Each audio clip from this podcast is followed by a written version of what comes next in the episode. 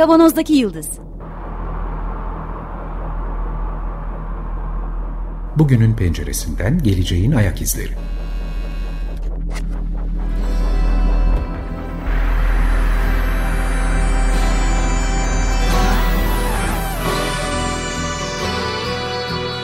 Hazırlayan ve sunanlar İsmail Başöz, Haluk Levent, Mustafa Yılmazer ve Fethiye Erbil. Zorlu Holding Sürdürülebilirlik Platformu Akıllı Hayat 2030, herkes için daha yaşanabilir bir dünya diler. Merhabalar, Açık Radyo'dayız. 95.0 Kavanoz'daki Yıldız programında sizlerle beraberiz yeniden. Ben İsmail ve Haluk burada. Merhaba. Geleceğin ayak izlerini sürmeye devam ediyoruz. Teknoloji ağırlıklı bir program yaptığımızı söylerdik eskiden. Yine bu yollarda gidiyoruz ama hayata yansımalarını konuşmaya devam ediyoruz. Son 4-5 haftadır özellikle çalışma dünyasında iş saatlerinde ne gibi değişiklikler oluyor ve çalışma biçimlerinde ne gibi değişiklikler oluyor olacak olmak üzere bunların sohbetini yapıyoruz. Çok daha önceki programlarda bahsetmiştik. Otomasyonun, yapay zekanın artmasıyla ekonomik verimlilik doğru söylüyorum değil mi Haluk? Ekonomik verimlilik de emeğin verimliliği demek lazım. Evet, emeğin de verimliliği artıyor olmasına rağmen çalışma saatlerinde bir azalma göremediğimizi konuşmuştuk. Bundan önceki programlarımızda bunun sebeplerine dair e, daha uzun sohbetler yaptık. Bir daha başlarken de konuya online çalışma e, üzerinden girmiştik. E, hem online çalışıyoruz hem otomasyon ve yapay zeka sayesinde emeğin verimliliği artıyor ama çalışma saatlerimizde hiçbir azalma olmadığını konuşmuştuk. Geçtiğimiz haftaki sohbetimizde Haluk en az bunun kadar önemli olan şeyin evrensel temel gelir olduğunu söylemişti. Bu aslında dünyada da uzun süredir tartışılan bir kavram. Evrensel temel gelir kavramı. Ben kısaca biraz da Wikipedia bilgileriyle, bu konu benim konum değil, Haluk'un konusu ama çok tatlı birkaç anekdot olduğu için paylaşmak istiyorum. Ta 1516'lara kadar ulaştı ve o ünlü Ütopya romanında konu edildiği Thomas More'un ilk söyleniyor. Bu arada Ütopya kelimesinin de olmayan yer e, ama e, küçük bir kelime oyunuyla Yunanca'dan güzel yer anlamına geldiğinde bir hatırlatalım. E, hemen arkasından Wills İngiltere'de 1526 yılında bilimsel amaçlı yazdığı bir yazıda yoksullara yardım başlıklı yazısında belediye sınırları içerisinde yaşayan herkese belli bir asgari yaşam güvencesi sağlama önerisinde bulunmuş. Wills'in bu düşünceleri 1587-98 yılı arasında İngiltere'de uygulanan yoksulluk yasasına ilham kaynağı olmuş. Yani bunu neden söylüyorum? Gerçekten çok eskiden beri üstünde konuşulan, tartışılan bir kavram. Yani bugün konuşacağımız evrensel temel gelir kavramı. Arkasından Fransa'da da Thomas Paine'in geliştirdiği düşünceyle bu kavram devam etmiş. Çok güzel bir önerisi var Thomas Paine'in. Yeryüzü insanoğlunun ortak malıdır ve verimli toprakları olan her mal sahibinin topluma ödesi, ödemesi gereken bir kira borcu vardır diyor. Bu doğal mirasın 21 yaşına giren her insana ödenmesi gerekir diye de belirtmiş. Ne zaman? 1750'lerde belirtmiş. Sonra da ütopik sosyalistler özellikle Charles Fourier bu evrensel temel gelirin değişik versiyonlarından bahsetmişler. Ve günümüzde de çokça gündeme getiriyor. Hatta 1980'lerin öncesinde yanılmıyorsam Birleşmiş Milletler Dünya Çalışma Örgütü de gündeme getiriyor ama 80'lerden sonra bayağı rafa kalkmış bir söylem. Halbuki yanılıyorsam zaten Türkiye'de de bunlar... Ee, yok aslında o kadar değil. 70'lerde 80'lerde bir takım ana akım iktisatçılar yani e, şaşırtıcı gelebilir ama onların derdi başka tabii. Bu ücret yükünden kurtulmak için e, kamu tarafından fonlanan bu tür bir temel gelirin verilmesini bu sayede de işletme sahiplerinin yani büyük firma sahiplerinin e, ücretin daha düşük ücretle devam edebilmelerini sağlaması gibi bir düşünceden hareketle ha, çok güzel. bunu savunmuşlar yani. İşvereni sübvanse etmek gibi bu aslında. Yani bir parça o bir parça da işte talep tarafında bir çöküntü e, yaşanmasın diye bir bir nevi garanti olarak, garanti demeyelim de bir nevi destek olarak da düşünmüşler. Yani üretilen ürünlerin satılması evet, evet. sağlamak. Evet. O, o yüzden de Türkiye'de sol hareketin bir bölümü e, bayağı çekinceli yaklaşıyor. Bir bölümü şiddetle karşı çıkıyorlar. Ee, Hemen bir Türkiye'de deyince hangi seçimlerdeydi? CHP programında yayılmıştı galiba değil mi? 60 CHP'de bir parça farklı. Aile sigortası diye bir e, kavram var. Sigorta lafı geçiyor ama prim ödenen bir sigorta değil. Yani benzer bir yön söz konusu fakat bir parça farklılıkları var. Bizim tabii e, yani benim kişisel olarak savunduğum nokta bambaşka bir nokta yani. Onu o noktaya gelmeden önce zaten onu konuşacağız. Yanılmıyorsam Ayşe Buğra Hoca'nın evet. önderliğinde bir if gelmişti. Bu başka bir organizasyon muydu? O, o, bahseden 600 liralık bir öneriydi o zaman tabii. Bundan işte kaç yıl önceydi. Bu da temel gelir olarak adlandırılmıştı öyle hatırlıyorum ben. Temel geliri ilk Türkiye'de ciddi olarak promote eden, geliştiren Ayşe Buğra'nın ve onun etrafında oluşmuş çalışma ekibidir. Yani bu konuda epey bir çalışmaları var. Fikret'in de var e, Boğaziçi'nden yine. Fikret Adaman'ın. E, yani o böyle geniş bir ekip aslında. Hatta o 600 lira tabii yani herhalde 10-15 yıl öncenin 600 lirası. Evet. Onun çıktığı nokta da şu, bu ekip sosyal politika çalışan bir ekip tabii. Ayşe e, sosyal politikacı olduğu için. Onlar Türkiye'de yoksullukla mücadelenin yanlış yapıldığını, gereksiz bir karmaşıklık içerdiğini, yani çok sayıda farklı ve şarta bağlı, takip etmesi zor e, bir yoksullukla mücadele programı var, bir sosyal transfer programı var. E, bunların hepsini kaldıralım. Bunun için büyük de bir bütçe var. Bu bütçeyi bir parça artırırsak işte herkese böyle bir minimum refah seviyesi sağlayacak ödeme yapabiliriz deyip bunun hesaplarını yapmışlardı. Yani o 600 lira oradan çıkıyor. Sağlamasını da yapıyor. Yani çok yoksullukla mücadele bütçesinin biraz üstüne çıkıldığında aslında böyle bir ödeme yapılabilir. Buradaki fark şu değil mi? Yani muktedir olanın inayet gösteriyor, iyilik yapıyor olma halinden evet. uzaklaşıp kurtarmak tabii. Herkesin e, hak ettiği bir gelir tanımlamak evet, ve hak temelli tabii hak temelli yaklaşmak. Hem yani. bunu garanti almak hem de insan onuruna yakışır bir ilişkiyi sağlamak bu noktada. Evet. Yani tabii. E, yalvaran, talep eden durumdan öte hakkını isteyen. E, e, bir oyunu var. İkinci daha önemli bir yönü var. O da Türkiye'de yoksullukla mücadele 2002'de falan başladı. O da Dünya Bankası'nın 98'de başlattığı bir çalışmanın sonucunda. Çünkü 98'e kadar dev, Türkiye'de devlet yoksul olduğunu kabul etmiyordu Türkiye'de. İlk defa kalkınma planına 98'deki kalkınma planına girdi yoksul kavramı ve yoksullukla mücadele kavramı ve Dünya Bankası 500 milyon dolar bir bütçeyle Türkiye'de bu altyapıyı oluşturdu, kurumsal altyapıyı oluşturdu. 2003'te de yani AKP'nin hükümete gelmesiyle birlikte de bu başladı. Ama e, tabii orada büyük problemler vardı. Yani en önemli problem de senin bahsettiğin gibi bir veren kişi tarafında böyle hani inayet gösteren, işte toplumdaki düşkünleri kollayan, koruyan, bu anlamıyla da işte muhafazakar tahayyül dünyası içerisinde yeri olan ve İslamiyet'te de bağdaştıran bir şekilde yapıyordu. Fakat en büyük problem bu alanla veren arasında bağın çıplak ve açık olması pek çok alanda. Bu kamu fonlarının dışında özellikle çünkü pek çok özel vakıf da bu işe içine girdi. E, onu çok tehlikeli buluyorduk. Tabii her defasında bunu dile getirdik. Çeşitli toplantılara davet ederlerdi bizi 2010'a kadar. Oralarda her defasında bunu söyledik. Onlar da hep bize bürokratlar da evet ama işte hayırsever de yaptığı yardımın kime gittiğini görmek ister gibi bir şekilde karşı çıkarlardı. Göstermek ister aslında olması lazım tabii. Evet, ya o yönü var. İki, bir hiyerarşi oluşturuyor. O hiyerarşi Peki. toplumsal hayata ve hatta seçimlere kadar e, yansıyan bir hiyerarşiydi. E, bütün bunları e, aşmak gerekiyor elbette. Hemen kısaca şeyi söyleyelim. Yani bu konuda çok uzun bir röportaj. Türkiye'nin en güzel dergilerinden biri olan Express'in şimdiki dijital hali ya da elbette basıldı hali olan bir artı bir de sizin yaptığınız uzun bir röportajın deşifresi var. Daha detaylı bilgileri oradan alabiliriz. Biz programımızın konsepti gereği bugün evet. kısaca bir toparlama yapacağız. E, nedir senin peki savunduğun biçimiyle evrensel temel gelir? Tabii şimdi ilk olarak bunun bir yoksullukla mücadele programı olmadığını söylemek durumundayız. Yani öyle bir niyetimiz yok. Çünkü bu yoksul olsun olmasın herkesi kapsayacak bir ödeme, bir güvence diyelim.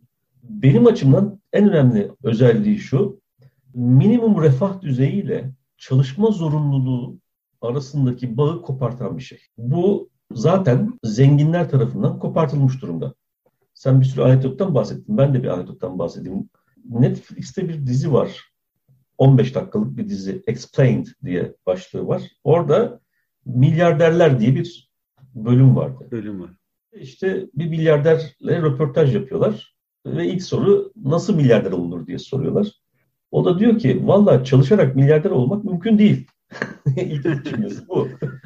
yani milyarder olmak için önce bir miktar Konunun yani, uzmanından gelen bilgi evet, yani. yani çalışarak milyarder olmak mümkün değil. Önce bir 150-200 milyon dolarınızın olması lazım.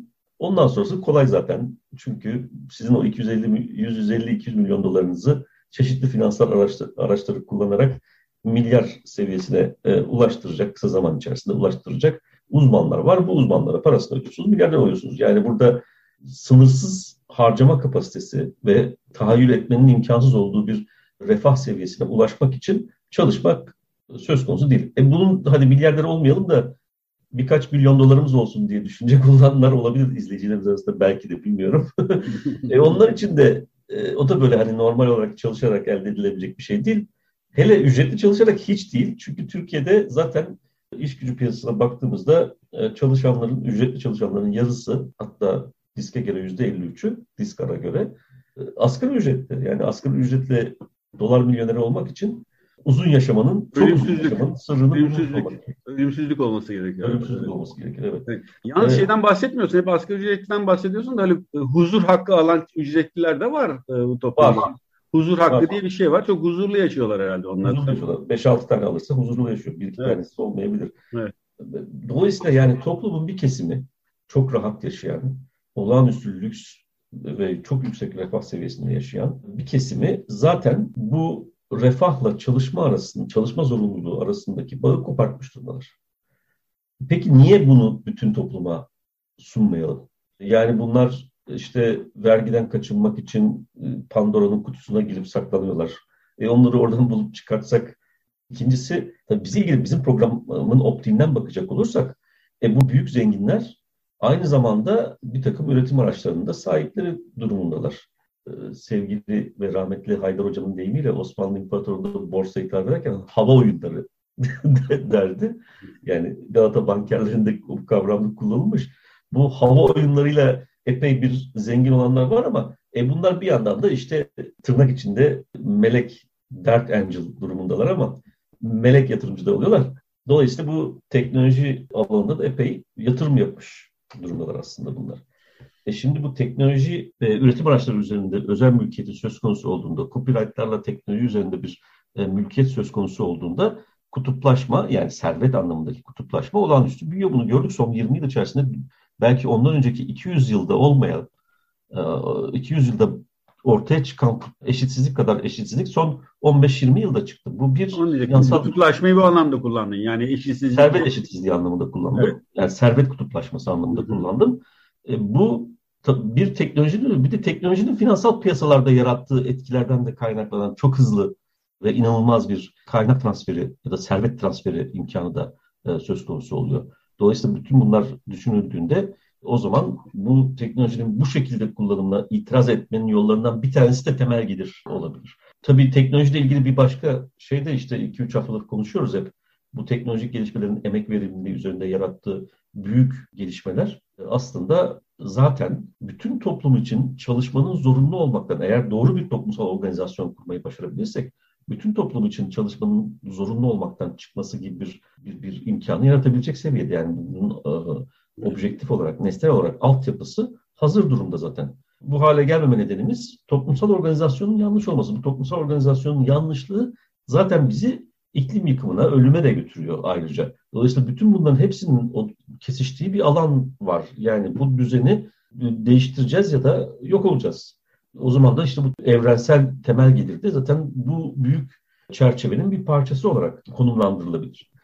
Ee, tabii o bir geçiş, o zaman bir geçiş dönemi olarak adlandırmamız gerekiyor. Çünkü zaten e, ücretli çalışmanın ortadan yavaş yavaş kalkmaya başlaması bir bolluk toplumunun e, kurulmasıyla e, temel gelir tartışması da anlamsız hale gelecektir elbette. Ama bugün için bu büyük teknolojik dönüşümün yarattığı işsizlik dalgası, bu işsizlik dalgasının e, ortaya çıkarttığı büyük e, gelir yıkımı, bu gelir yıkımının sonucunda da ortaya çıkan işte temel toplumsal ihtiyaçlara erişme açısından zorluk ve bunun bu zorlukla beraber e, hemen ortaya çıkan ve çemberi kapatan fırsat eşitsizliği işte bütün bunu kırmak için evrensel temel gelir iyi bir şeydir. Ayrıca tabii evrensel temel gelirin bir başka faydası da başta kadınlar ve gençler olmak üzere bağımlılık ilişkisi içerisinde yani gelir gelirsizlikten kaynaklanan bir bağımlılık ilişkisini de e, ortadan kaldırabilecek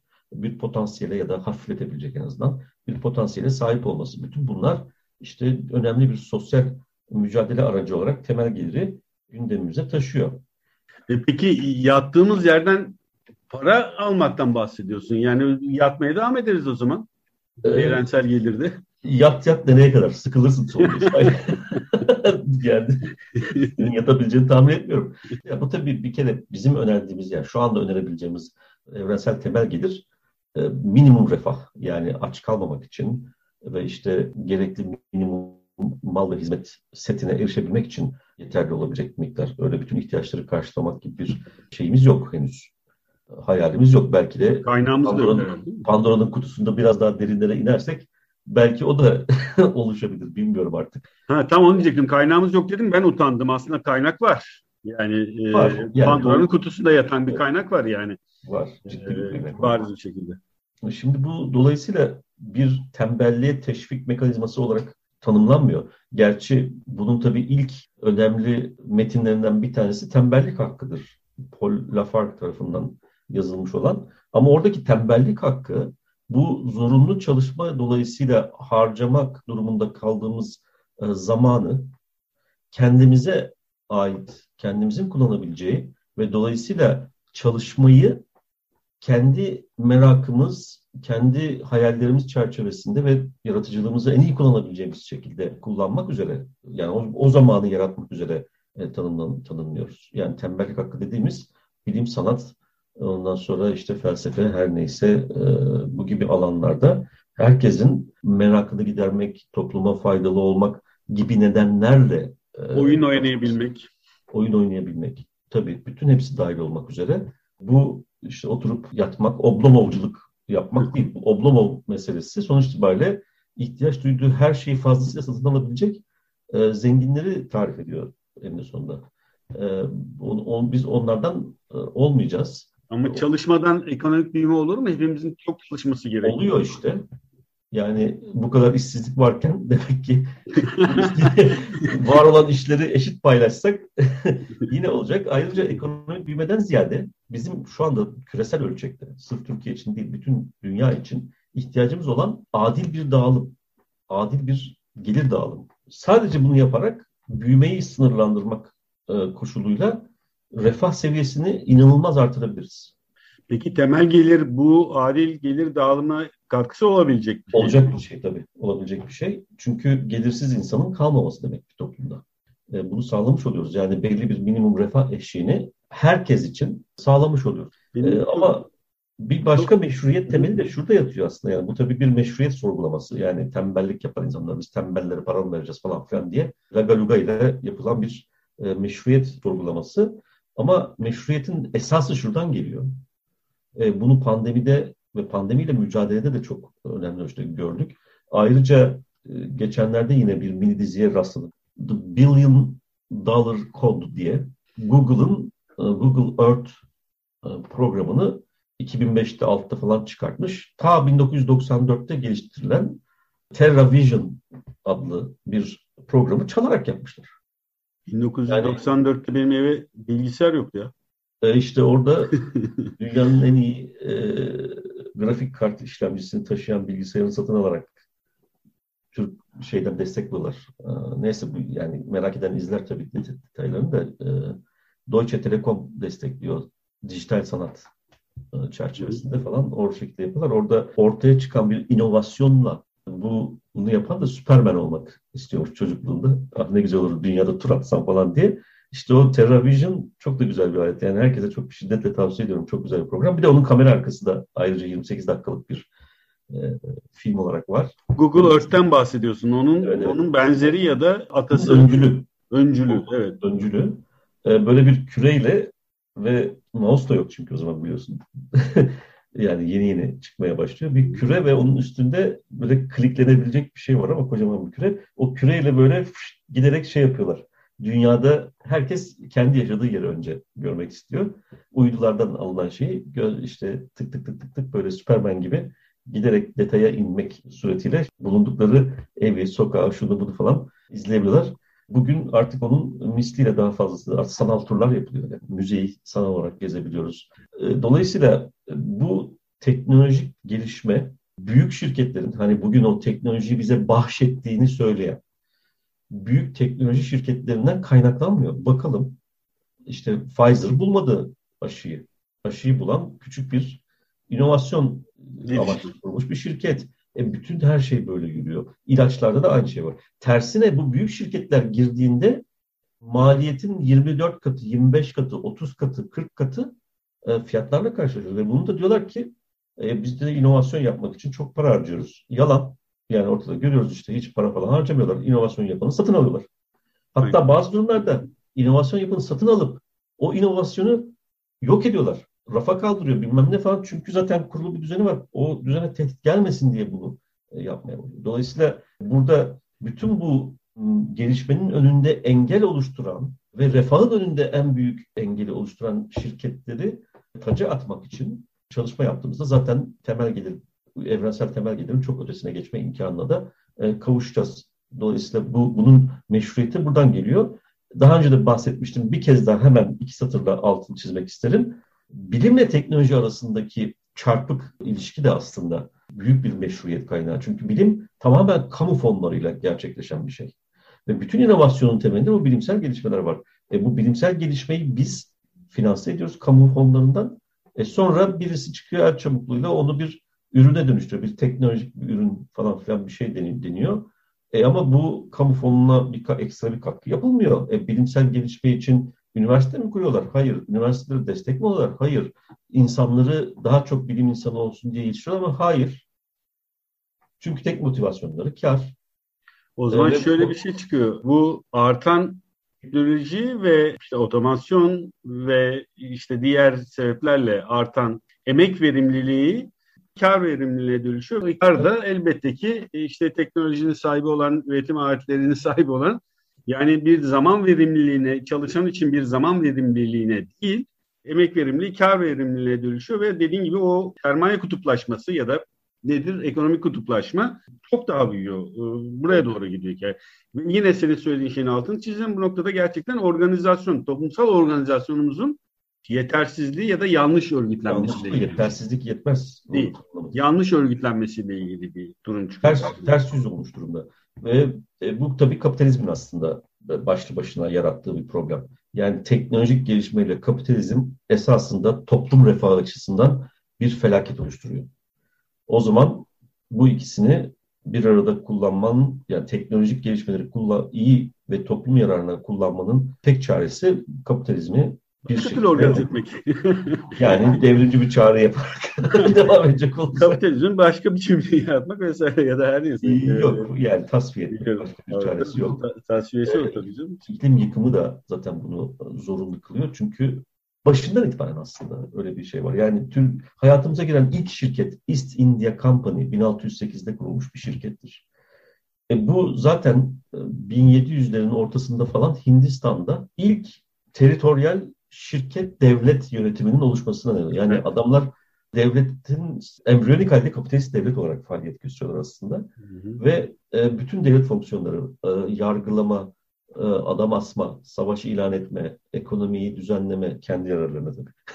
yani bütün bunlar kendi çıkarlarına ve İngiltere'nin kolonyal çıkarlarına uygun olarak yapılıyor. Büyük katliamlar, işte, öldürmeler, şunlar bunlar falan da ortaya çıkıyor. Dolayısıyla bu şirket kavramıyla esasında teknoloji bir arada refah getirebilecek bir şey değil. Sosyal medya serimizde de çok sık kullandığımız şirket devlet lafını şu anda dinleyenlerin birazcık kafalarında canlandırabilmeleri için Facebook'un e, ve Instagram, WhatsApp dahil olmak üzere ve Google'ın ve Apple'ın yarattığı e, şirket kavramlarını hani tasavvur ederseniz şirket devlet bütün her şeye, dünyadaki her şeye müdahale edebilen, içinde devlet gücü unsurlarında barındırabilen tırnak içindeki devlet gücü. Şirketler bunlar.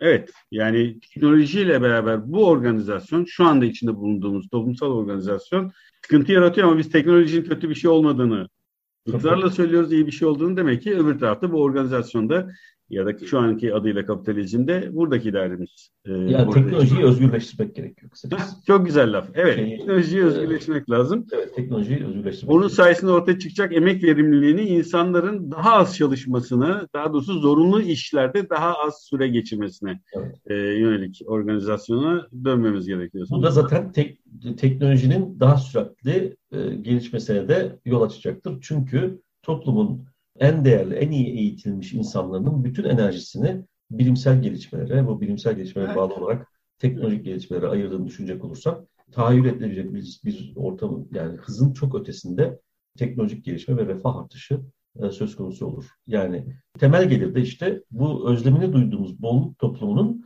bugünkü toplum içerisinde bize tadımlık olarak nasıl bir şey olduğunu gösterebilecek bir araç aynı zamanda.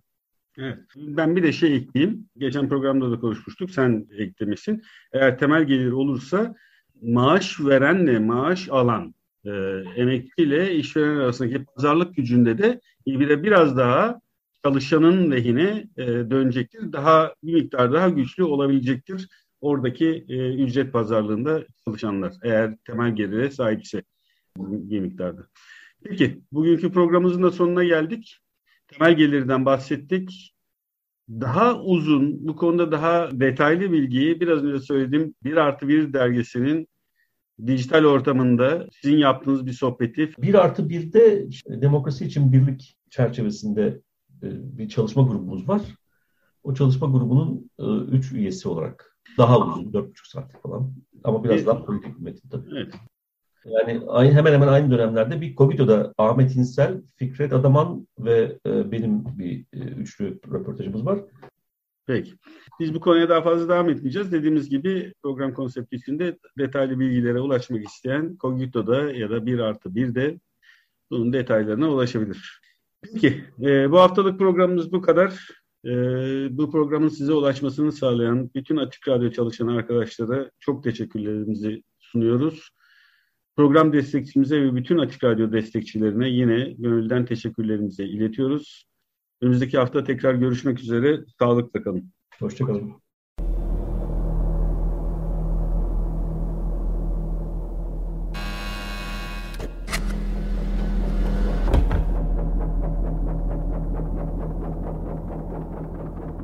Kavanozdaki Yıldız Bugünün penceresinden geleceğin ayak izleri.